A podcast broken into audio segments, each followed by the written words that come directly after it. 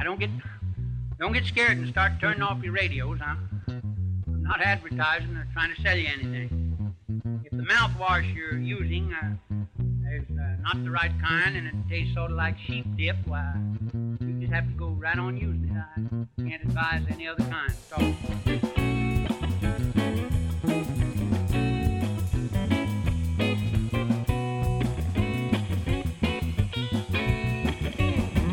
Welcome to Bacon, Beans, and Limousines. This is a Will Rogers Memorial Museum podcast. I'm your host, Jacob Crumweedy. Guys, and I'm Bart Taylor. We want to welcome you into our ninth podcast. We are happy that you're here. We've got some great stuff to tell you about Will and his early vaudeville uh, stages, and we're going to lay it out. Even if you haven't know what vaudeville is, we're going to tell you. So uh, we want you to sit back. We want you to relax.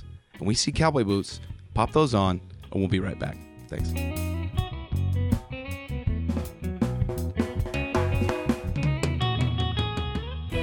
Okay. You We're back. you know what time it is, guys? It's Time to party. It's time for some Bacon, Beans, and Limousines. BBL in your face. Oh, BBL. Hey, guys. Whoa, Let's, uh, let's, easy. Hey, I'm, I'm being forceful about this. We You just know want to hey guys. Oh, just, hey, guys. Yeah. Hey, Or like hey guys. hey, guys. well, after uh, Bart and I were sitting here after lunch and during lunch, actually, uh, we got something we want to ask you guys. No, All right? it- This is serious. It's personal. We want you to get real close to the headphone. This is serious now. Stick the stick the headphone thing further. in. Everyone, everyone, gather in. Gather in. There's like one person gathering in. Yeah.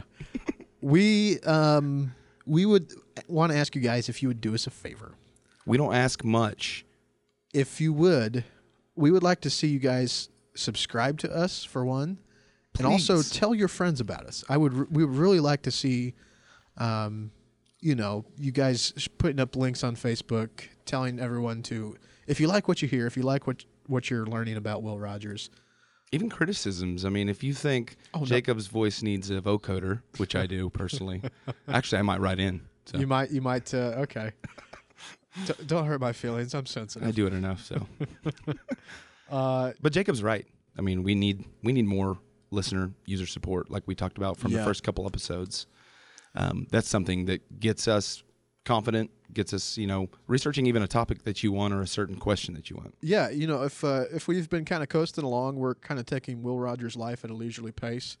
Um, but if there's something you'd really want to hear, um, something that maybe we missed, or there's something that uh, you know you'd like us to spend some time on, just shoot us an email. Ask Will at willrogers.com, um, and we can we can work on that. We can put it in an episode. We can, um, you know, it's really up to you guys. So Yeah, definitely.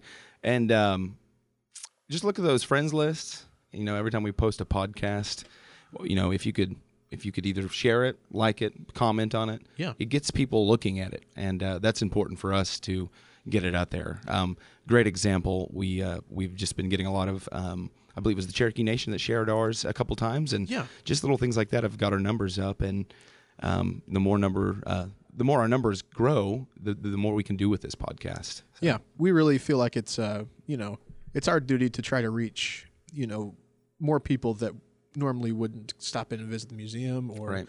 maybe encourage them to stop in and visit the museum. So, you know, we really want to outreach to people and, you know, make sure we're grabbing as many folks as we uh, as we can. So, Definitely.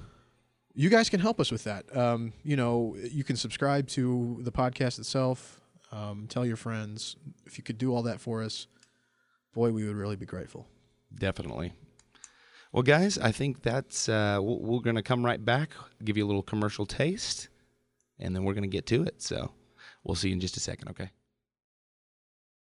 Tired of that same old grind out on the vaudeville circuit? I really am. Why not try a grind of another kind? Ooh, yeah. Taywedian coffee. It's hot. It's black. It's the elixir of life. Taywedian coffee. Freshly brewed brilliance. Have you tried yourself some coffee today? Taywedian coffee. Okay. Well, Bart, Yeah, man. why don't we just hop right in? All right, let's do it. Um, as you guys remember, we kind of uh, we're at the point in Will's life where um, he's starting to pursue vaudeville as a career.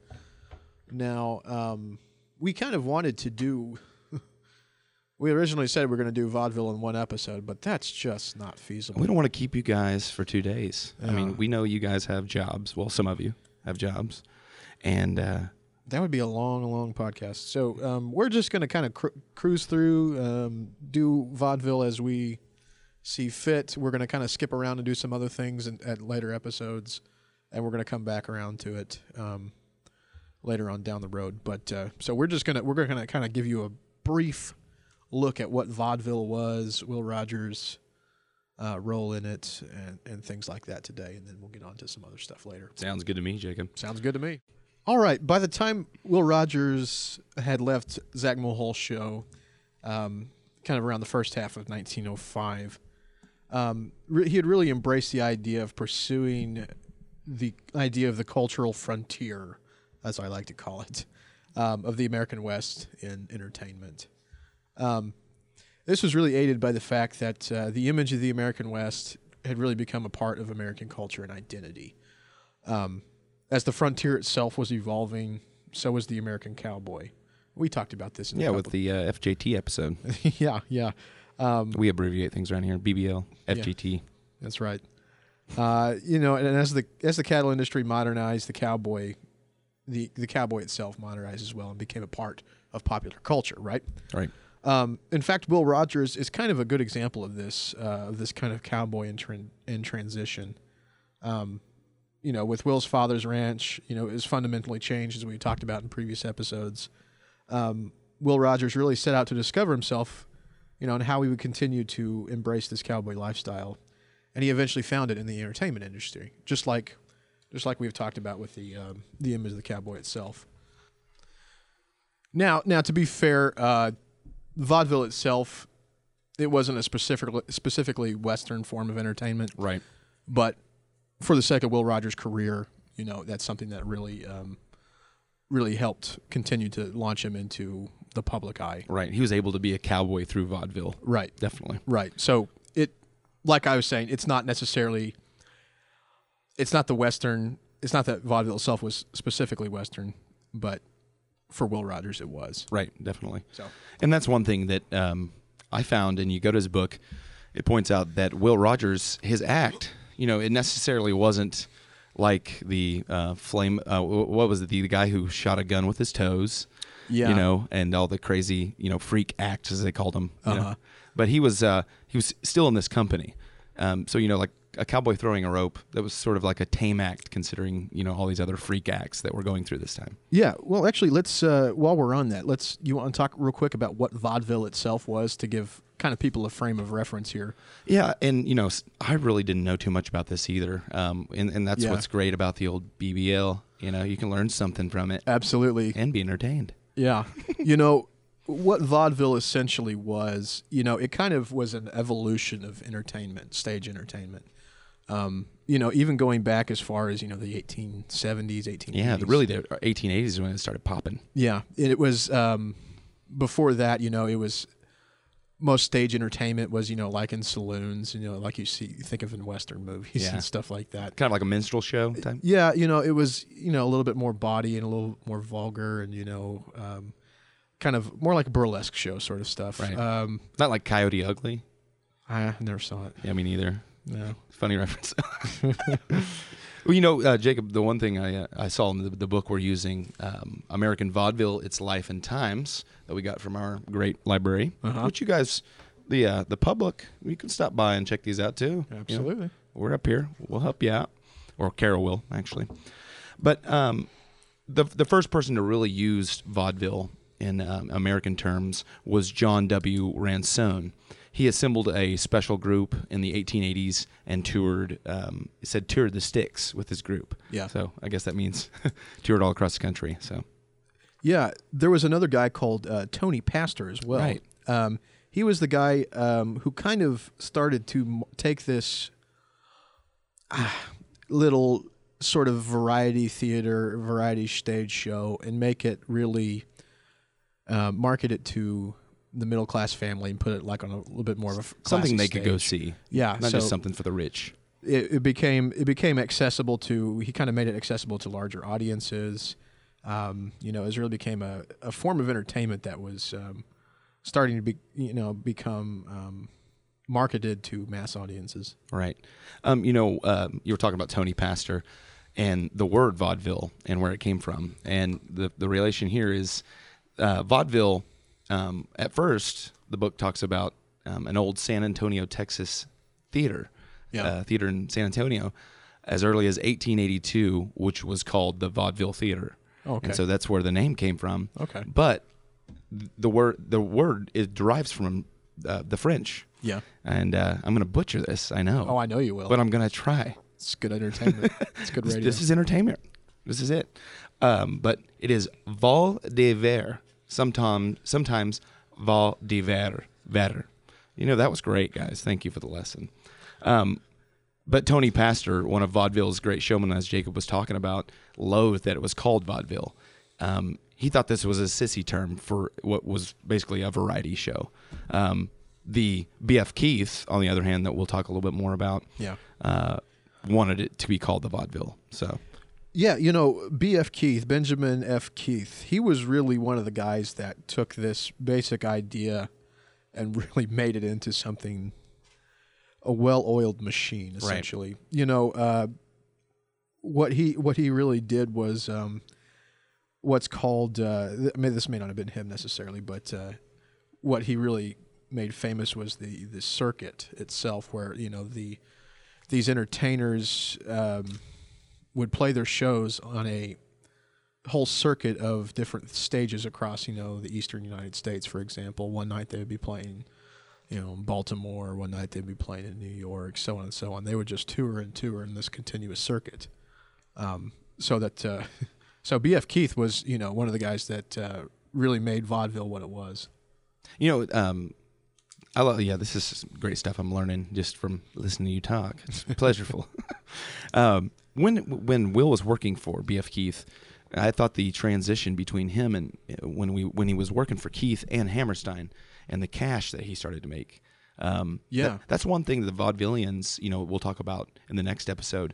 Eddie Cantor was making fifteen thousand dollars a week back then as a vaudevillian performer. Yeah.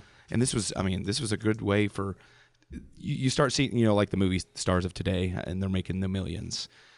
Back then, you started seeing the bigger paychecks for these bigger stars and their acts. because be- be- this form of entertainment was really widely popular. Like it, like they were saying, it was like we were saying a minute ago. It was marketed specifically for middle class people. It wasn't quite as vulgar as some of the former shows were. You know, it was still very entertaining, but it wasn't quite as risque as a lot of stage shows once were.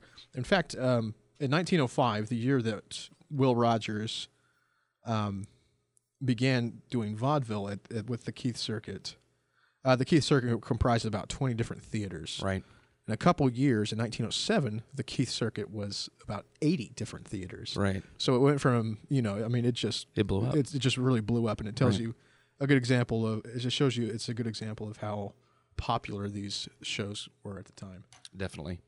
Um, bringing up BF Keith's and a little bit of Will's work with him, uh, and you kind of see the pay grade, uh, and you notice Will is gaining popularity, and you can see it through his pay grade, which is kind of interesting. Yeah. Um, at at first, he his first week of work with BF Keith, um, he earned seventy five dollars. This was the most money he's ever gotten paid for you know for, for being an entertainer. Right. And this is big money for him. Um, Will didn't even get to take the whole full seventy five home. Of course, he had to pay a little fee here, a fee to keep Teddy locked up, you know, and uh, boarded for his horse. So uh, you know he, uh, he walked away with like a little uh, seventy one dollars and some change. Yagoda said, but this would grow. This would grow and grow, and eventually, you know, Will would sign a bigger contract um, to make a little bit more money. He was actually um, by June, in June of 1905, he was making around 140 dollars a week, Yeah.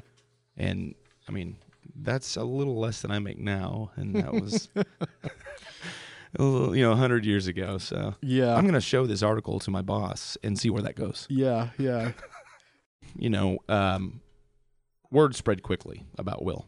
Um, his lasso tricks, his roping tricks were really gonna really make some money for him, and it's starting to show. On June 14th, 1905, Will signed another contract, and uh, you might recognize this name. Um, and it was Keith's principal competitor. It was one Oscar Hammerstein. Oh. So well, I think we're all pretty familiar with that We name, know that so. name. Um, he joined uh, Hammerstein's Victorian Victoria Theater, which was located on 42nd Street uh, and Broadway, New York City, right where in the, the heart of entertainment district there.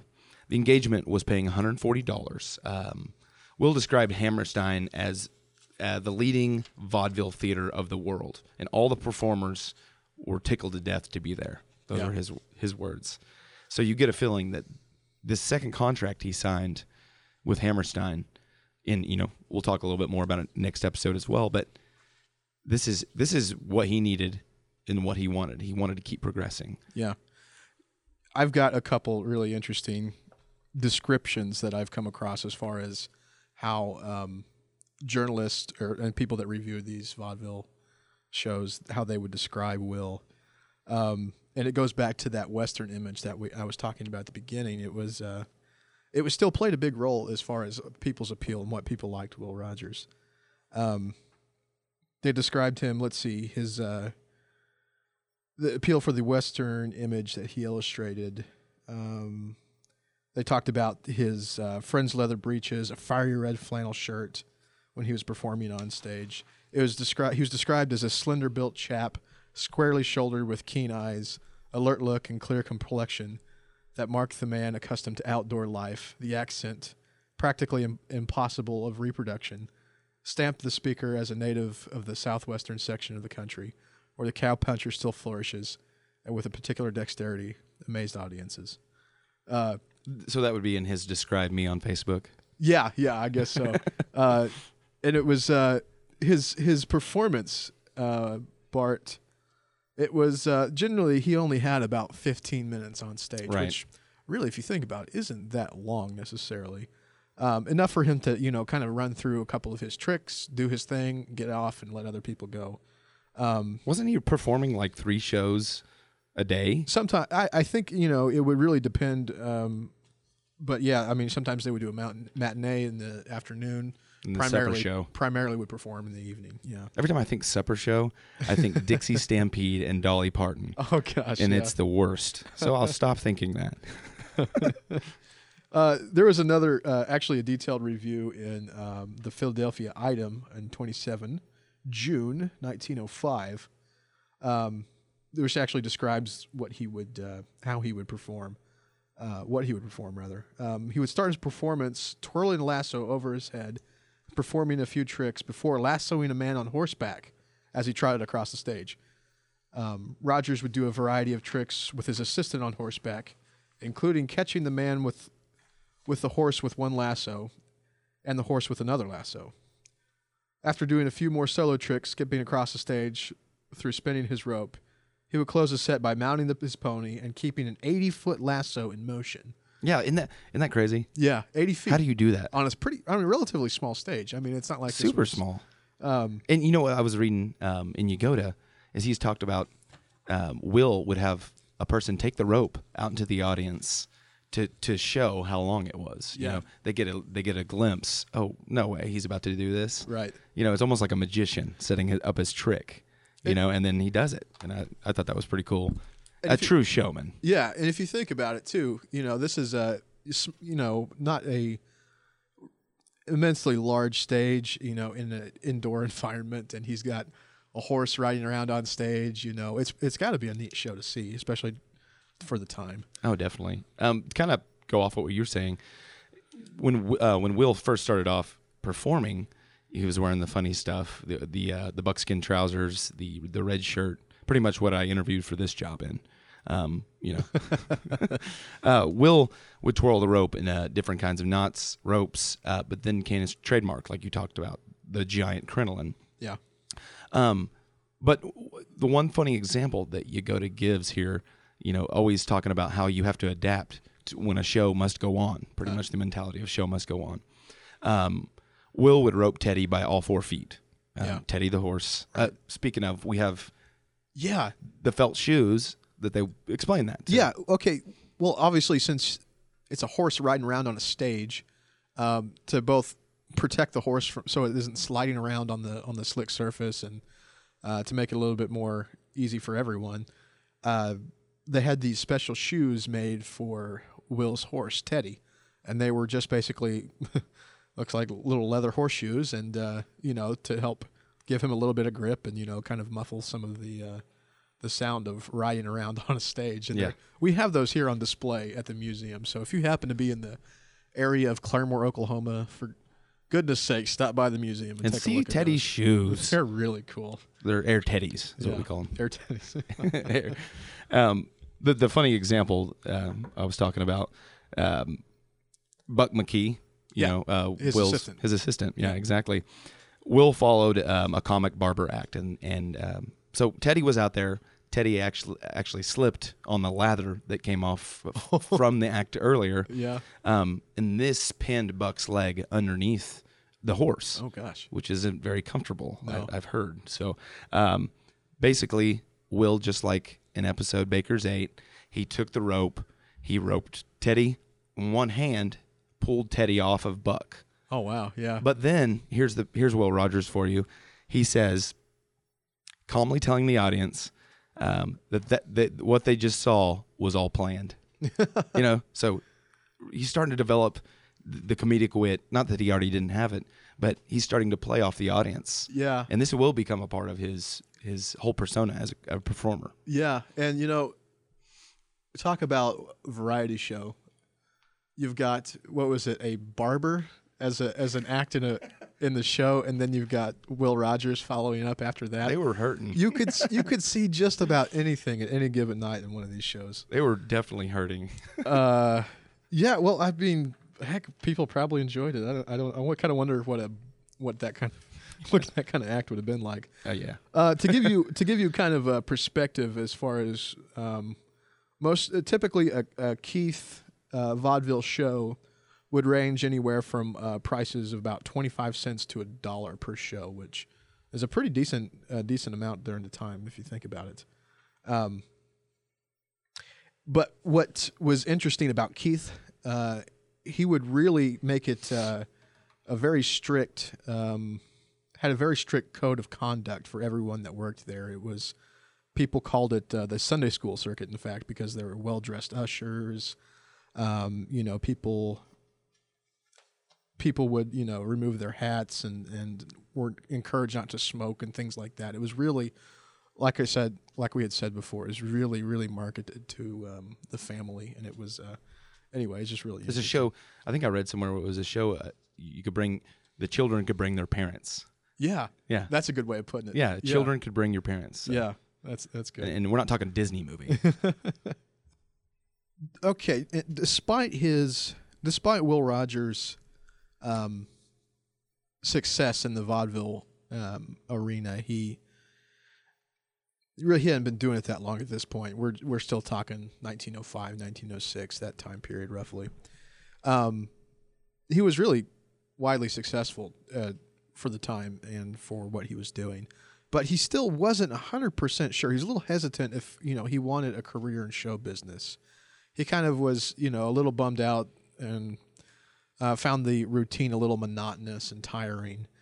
And he really missed his family and friends back home. Specifically, Miss Betty. yes, he, you know, he had kind of kept in, in, in contact with Betty Rogers, you know, who he had um, stayed in touch with over the years. We've talked about her before. And of course, he missed his family back home too. So, you know, at this point, he was really, you know, thinking about other things and, and not really knowing exactly what to do. He hadn't quite committed to the idea of becoming a vaudeville star, by the way, by this point. He hadn't quite committed to that, and I don't think Betty was ready to quite commit to a vaudeville star either. No, absolutely not. Um, so anyway, we're gonna we're gonna end it right there. Um, We got you. We got you holding on. we got we got you. Yeah, there's there's there's a lot more to cover here, um, and we're gonna we're gonna put that on hold because we've got a it's gonna just end up being a two hour podcast if we're not careful. So we're gonna we're gonna split this up. We're gonna when we come back next time, we're gonna talk about um, Will Rogers and his um, relationship with Betty Rogers and some more b- back home stuff with his family. So guys, this is uh, this has been a, a fun fun episode for us to do. This is one that I've I've always really liked. the- yeah, we've been looking forward to the vaudeville episode, especially just setting it up for you guys. That was it was fun to learn about. And next episode, we will show you. Will we will show you? Will We will we will? definitely. All right, Bart. Is there anything else? Man, I just think the usuals. Usuals. Mm-hmm. All right. What are those? Well, we wanted to tell you that this uh, podcast is brought to you by the Will Rogers Memorial Commission and the Will Rogers Memorial Foundation. This episode is produced by Calvin Frank, Oh man, old C. Frank, C. Fee. and written and edited by Jacob Crumwitty and Bart Taylor. Special thanks to the Move Trio for the use of their music. And the sources we used this week were the Papers of Will Rogers, Volume 2, the Will Rogers biography by Ben Yagoda, and the Will Rogers biography by Betty Rogers, as well as American Vaudeville, Its Life and Times by Douglas Gilbert. So, um, I think that be it. I think that's it. Guys, that was episode 9. Episode nine in the books. Put we'll the- see you round ten. Absolutely. Thanks, guys. Thanks.